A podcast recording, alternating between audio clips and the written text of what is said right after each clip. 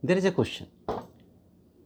Whenever we are starting any transformation journey, any transformation, be it agile transformation or any changes in change management, what should be the starting point? I think the starting point should be the end. So, whenever we are starting, we should keep end into the mind. Any transformation journey should be started keeping end in mind. It also work as a guideline about where to focus. Mike Burrows also suggested to have celebrations defined with 5W at the starting itself, at the starting of any transformation journey. What are these 5W? The first one is when is that celebration? Make sure to set up a time timeline for any transformation when you want to achieve the goal or milestone. Second W is what are you celebrating?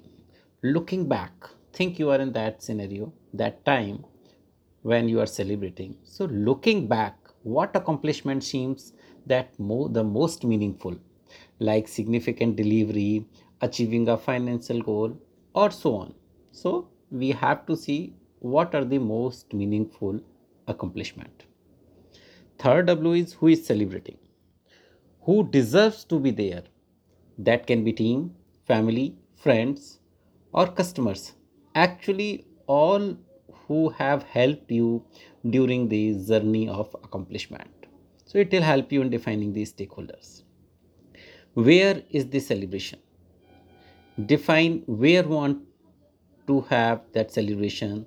That can be any place within the workspace, outside the workspace, rest, restaurant, etc. Any place why are you all here? So now you know when what who and where. Why are you all here? That question should be coming. Look everyone assume everyone uh, whosoever be in that celebration.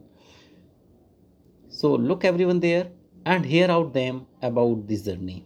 What is 10 more meaningful and interesting fact? There is a psychological reason behind 5w it will provide a clarity that will help to be in the state of optimum focus towards accomplishment. And it will help as a guideline as well. So this is vikas Avasthi signing out. Until we meet again. Thank you